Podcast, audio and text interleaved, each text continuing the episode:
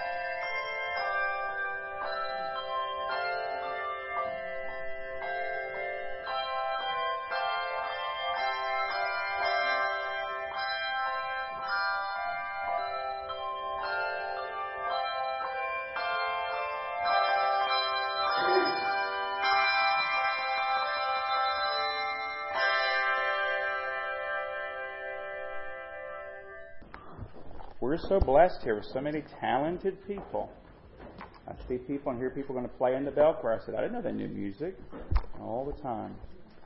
Well, take your copy of God's Word, please, and open again to Matthew chapter 6. We're back in our study of the Lord's Prayer, uh, Matthew chapter 6. And I want to ask you a question or two to get started. How many of you have lunch plans today? Can I see your hand? Would you lift? If you have lunch plans today? Oh, everybody's fasting and praying. Nobody has plans. All right. All right, but let me ask you another question. How many of you have food in the cabinet or refrigerator at home? Maybe that's your lunch plan. All right. One more question. How many of you have a freezer at home and you've got food stuck to, stuck away in there? Let me see your hands. Now, I'm not being nosy and bringing up these questions that I not mean to be nosy.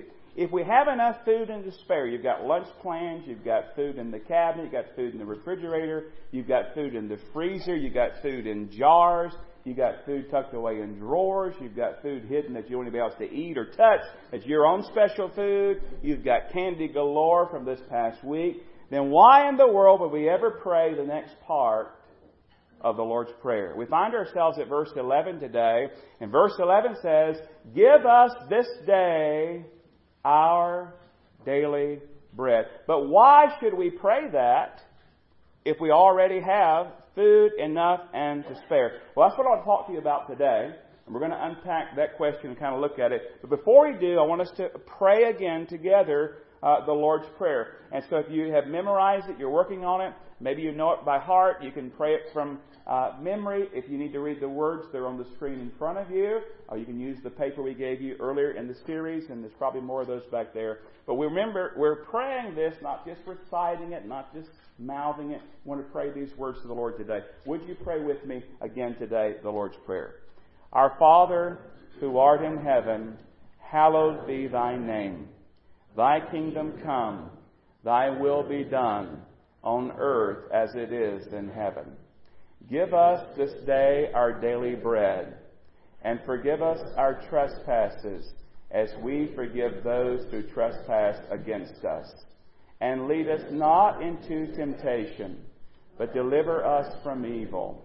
For thine is the kingdom, and the power, and the glory, forever. Amen. If you haven't already, Matthew chapter 6, we find ourselves at verse 11 today. You know, the people back in Jesus' day, the people that he originally spoke these words to, they lived a lot differently than you and I live. Most of them worked day by day and then they went and got their food that evening and they prepared their food and they ate and it would begin again on the next day. And so they kind of worked on a day by day basis, literally working from paycheck to paycheck. And most of us do not do that when it comes to groceries and food. You may go and buy a week's worth of groceries at a time. Uh, you may plan out your whole month if you're really organized and into that sort of thing. You've got food stocked away. And so you don't maybe buy meal by meal. You don't go to the store, especially where we live. It's a little bit of a trip to go to the store. And so we look at their life and look at our life. It's a lot different. And then for us, we can factor in drive-throughs and restaurants and the like. And so our lifestyle is a lot different than their lifestyle was. And our culture is a lot different as well. And we can understand why they would pray this part of the prayer, give us this day our daily bread. And because uh, they were literally dependent upon getting maybe work that day and then get bread that day. But then we look at our lives and uh, we've got plenty of food. But I got to remind you that there are a lot of people today who do not have plenty of food. A lot of people are living literally from meal to meal, even not knowing where their next meal is coming. But the truth of the matter is, as I look out upon this crowd this morning, if I look in the mirror at myself, a lot of us, most of us, do not find ourselves in that situation. We've got food and enough to spare. In fact, we've got too much food. We've got many, many of our wants even. See, this bread mentioned here is not just talking about food. It would encompass all the basic necessities of life. And I got to remind you and myself as well, we have very few needs when it comes to life. We got a lot of greeds, a lot of wants, a lot of things we would desire to have, but very few true needs. And they would be included in this prayer, give us this day our daily bread. We would talk about things like water and food and clothing and shelter and medical care, those sorts of things. The needs of life but the majority of us, we look around and say, well, you know what? I've got those. I've got all that. I've got the basic needs covered. In fact, God has blessed me so much, I not only have a lot of my needs, or all my needs met, I've got a lot of my greeds and my wants and my desires. I have things I only dreamed of in years gone by. So why in the world would I bother praying, give us this day our daily bread? Well, it's worth noting that Jesus did not say, if you need food, pray. Give us this day our daily bread. In fact, he said, pray like this. After this manner, therefore pray you. This is a pattern. It's a model. It's a template. You should pray like this. These are the things you should ask for. And so I got to thinking about this part of the prayer this past week. And as I studied it and meditated upon it, I've come to the conclusion that this is a vital part of the prayer that all of us should pray. And not just pray with no thought or meaning, but pray with true passion. Why? Because I've come to the conclusion, beloved, that this part of the prayer actually guards us from sinning. It guards us from sinning. So what do you mean? I know that sounds a little strange, but hear me out. And I want to show you how praying with meaning and passion, truthfully praying, give us this day our daily bread, will guard us from sin in our life if we properly pray this. And so I want to give you three particular sins uh, that it guards us from. All right? So when we pray this prayer, give us this day our daily bread, it guards us, first of all, from the sin of self-sufficiency. The sin of self-sufficiency. One of the ways that God meets our needs is through our work and our own effort. One of the things we value is the idea of being able to go to work and to earn money to be able to take care of the needs of life. And the problem with that setup, though, is that we can very easily become self sufficient. But the truth of the matter is, none of us are self sufficient. There are those who might think, well, I got a good education, which led to a good job, which led to a place where I work hard and I earn money, and that's the reason why I have food and clothing and a nice house and a nice car and money in the bank because I got an education, I worked hard, I got a good job, I'm a good employee, I do my job, and all that. And so we think, well, it's because of everything I've done, that's why I'm so blessed. How easy it is to forget that we, beloved, we're breathing God's air, we're drinking God's water, we're eating God's food that He's allowed us to have, and furthermore, we're using the body and brain that He gave us to accomplish all the things that we're boasting about. See, not only has God blessed us with His blessings, He's also blessed us by what others do for us. That nice car that you're driving on that road, somebody built that car besides you. Somebody paved that road that you're driving on. When you go to the grocery store to buy that food that you're in the money to buy, somebody grew that food, somebody harvested the food, somebody hauled it to be processed, it was taken to a plant, then processed, and then put in packaging, and then hauled back to the store. Then somebody in the store took it, put it on the shelf, and then you took it off the shelf, took it to the register. You couldn't steal it, so you took it, took it to the register, and even if you self-checked out, you still got to go through the process. Somebody put that machine in, you take it, then you go home to the home that somebody built besides you more than likely, and cook it on the stove that somebody else built that you purchased with the money in the pan that you didn't make, and on and on it goes. We are not self-sufficient. We need each other. And God has blessed us. And when we begin to really think about this whole idea, give us this day our daily bread, our needs in life, it will guard us from the sin of self-sufficiency. God holds our life in His hand. He grants us every breath that we breathe. And He gives us every beat of our heart. And that's why we pray. Give us this day our daily bread because it all comes from God, it all depends on God, and it all ends with God. Now, I hope that you are the best employee at your place of work. I hope that you work hard. I know that you do and it's good that you're, you're paid well and all those sorts of things. But do we realize that God holds our very lives in His hand? And I mean, He could stop our heart in an instant. He could, he could impact our brain in just an instant. We could go from being totally capable and able and just a second later, totally immobile and helpless. That's why we pray, give us this day our daily bread. We're not self-sufficient and to think that we are is foolish and to live like we are is sin. I remind you of that. If you think, well, if I need something, I'll just work hard for it and go get it. You got to remember what God has told us. In fact, put your finger there in Matthew 6 and go to James chapter 4. James chapter 4 talks about that very thing. People think, well, you know, if I need something, I'll just go work for it. And, you know, we do want you to work for it. We ought to work for it. But the truth of the matter is, God is still in charge and God is still in control. James chapter 4 talks about that. You'll find James chapter 4 verse 13. James chapter 4 verse 13. Read down through verse 17. Come now, you who say today or tomorrow we'll go to such and such a city, spend a year there, buy and sell and do what? Make a profit. By the way, nothing wrong with making a profit. If you're going to have a business, you don't make a profit, you won't be in business. Making a profit is not sinful, it's actually wise. But look at what verse 14 says. Whereas you do not know what will happen tomorrow. For what is your life? It is even a vapor that appears for a little time and then vanishes away. Maybe you go out one of these cool mornings and you see your breath as you breathe. That's what your life is like, the Bible says. That's what our lives are like.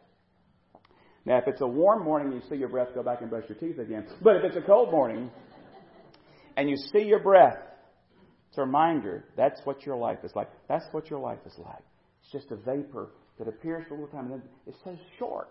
Look at what it says in verse 15 of James 4. Instead, you ought to say. He has no problem with planning, no problem with business, no problem with profit. Look at what it says in verse 15.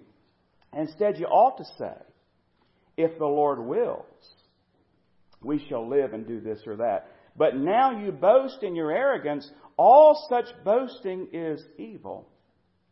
Therefore, to him who knows to do good and does uh, not do it, to him it is sin. He's saying, in other words, when you're making your plans, you ought to say, the, if the Lord wills. Now, the question always arises, I think, are we required to always say God willing or Lord willing or uh, Latin uh, uh, phrase that goes with it, uh, which I just said and escaped my mind? By the way, you would think I'd be sharp as a tack after falling back, but I just like I've just fallen down. Um, it's been a long week. I don't think it's so much we have to say every time, Lord willing, God willing, Lord willing. There's nothing wrong with that. It's a good habit that may be formed to help you to remember, but it's a heart matter. You realize I got I got plans this afternoon. My meetings here start at four o'clock this afternoon, all the way down through. That, but it's, it's the Lord wills. I may not make it out of this meeting. I may die in the middle of this sermon. Uh, I may die on the way home. That's an encouraging thought. But the truth, it's true though. The truth of the matter is, God holds our lives in His hands, and we are not self-sufficient. To think so and live so is sin. It discounts God, it discredits God, it dishonors God. He says, you ought to say it this way, if the Lord wills. That's why we pray, give us this day our daily bread. Because the truth of the matter is, if God doesn't allow us to do what we do, we'll not have daily bread. So no matter how much your freezer holds, the power can go out. Your house can burn down. It all can be gone in an instant, a moment. The stock market can crash. The way we're going, we might have another Great Depression in our own nation. The truth of the matter is, God is in charge, and that's why we pray, Lord, give us this day our daily bread. It will protect us from the sin of self-sufficiency. Secondly, it guards us from the sin, here's an important one, of ingratitude. Ingratitude. This certainly builds upon the first sin we talked about, the sin of self-sufficiency. When people think they're making their own way, and that they're in charge, or they're the master of their own ship, and they're the captain of their own fate, they're not thankful to God.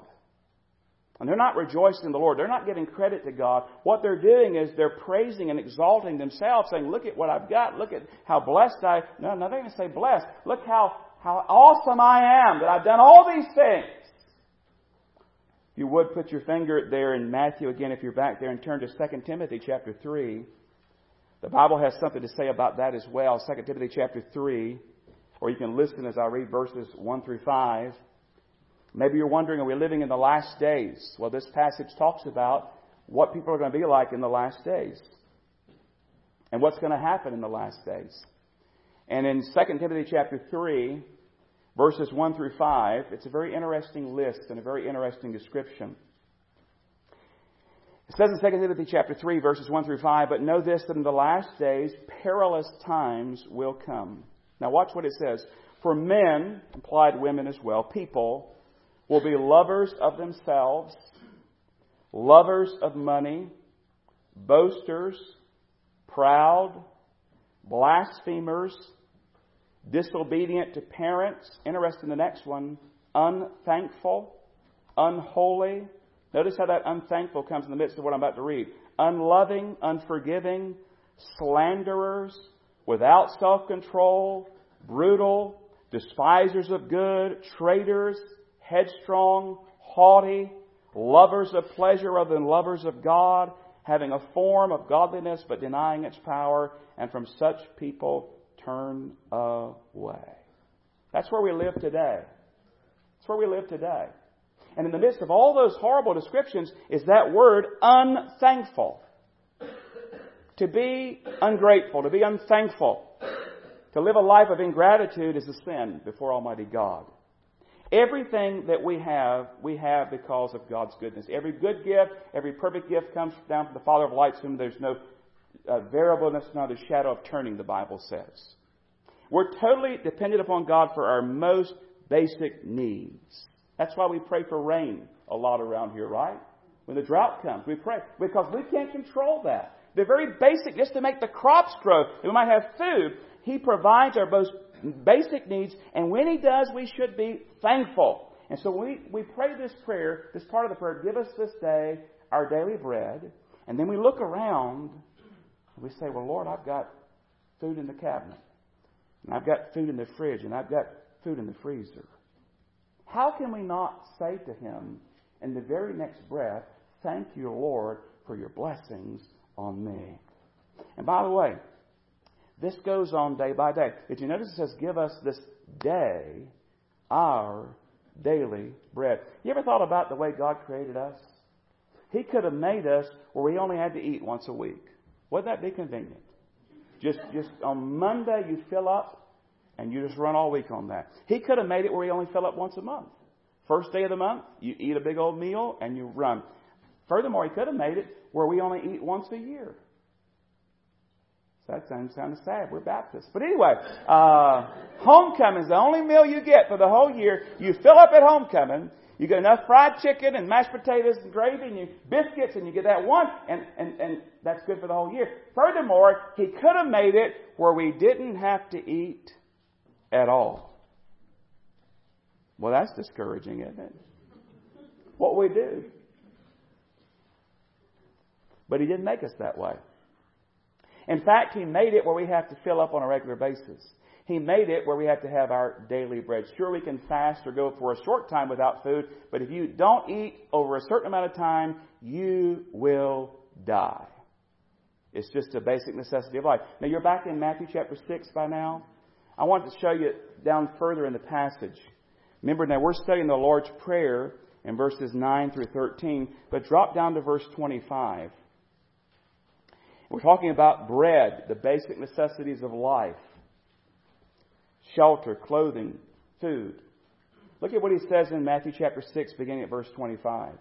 Therefore I say to you, do not worry about your life, what you will eat, or what you will drink, or about your body, what you will put on, the basic necessities of life. Is not life more than food, and the body more than clothing? Look at the birds of the air, for they neither sow nor reap nor gather into barns. I've never yet seen a bird out farming. Have you? I've walked many a day out here. I've never seen a bird on a tractor driving it. Yet your heavenly Father feeds them. Are you not of more value than they? Which of you by worrying can add one cubit to his stature? So why do you worry about clothing? Consider the lilies of the field, how they grow, they neither toil nor spin. And yet I say to you that even Solomon, the wisest and richest man, in all his glory was not arrayed like one of these. Now, if God so clothes the grass of the field, which today is and tomorrow is thrown into the oven, will he not much more clothe you, O you of little faith?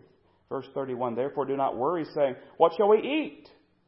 Or what shall we drink? Or what shall we wear?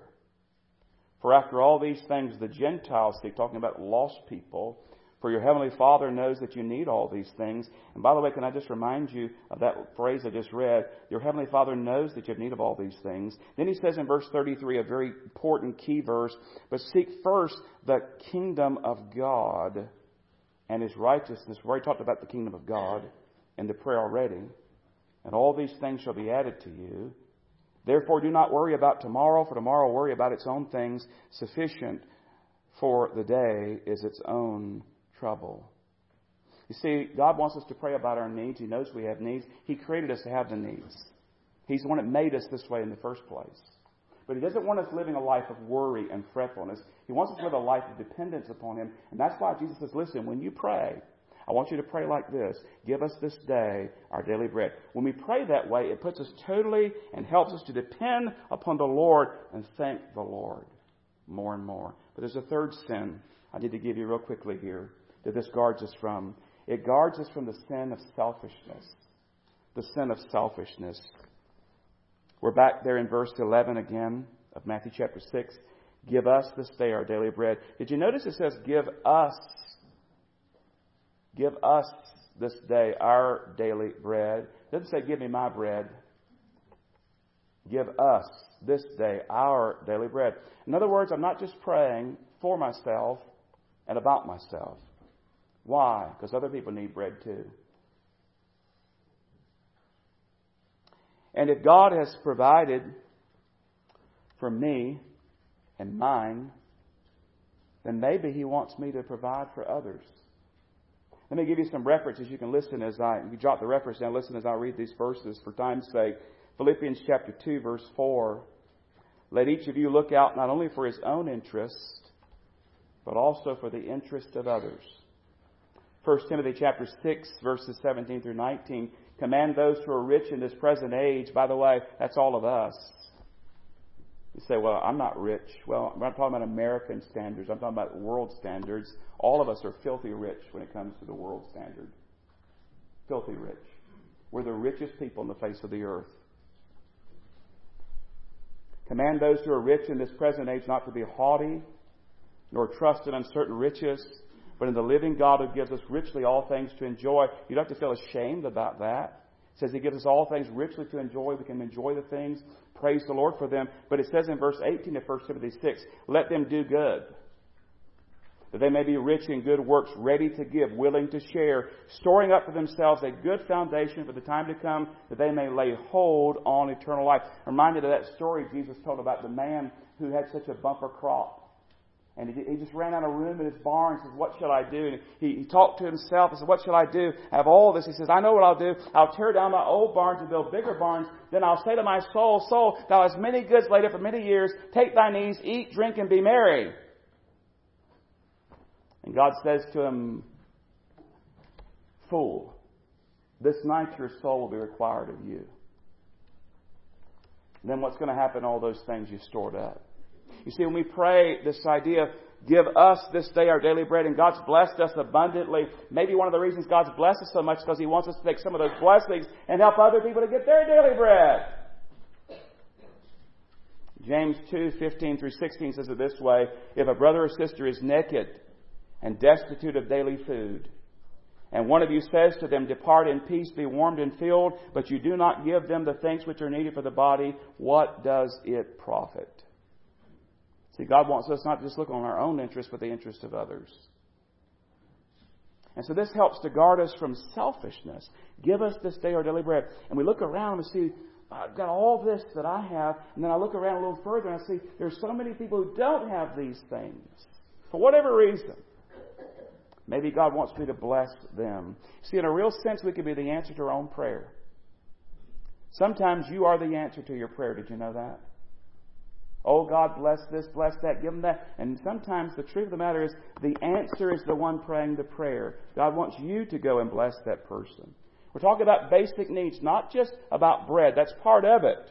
Not just food, but the basic needs of life. And the problem for most of us, myself included, is not that we lack, but that we have too much. Our houses are overstuffed and we're overwhelmed.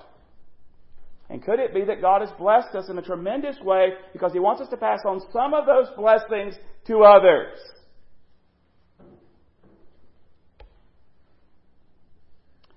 Now, again, I'm not saying we should feel guilty if God has blessed us. We ought to be grateful. And He's given us all things richly to enjoy. And so, you know, don't feel guilty today that God has blessed you, but also don't be greedy if God has blessed you. Be generous be gracious. Be grateful. Generous like the man who blessed Joe Arroyo.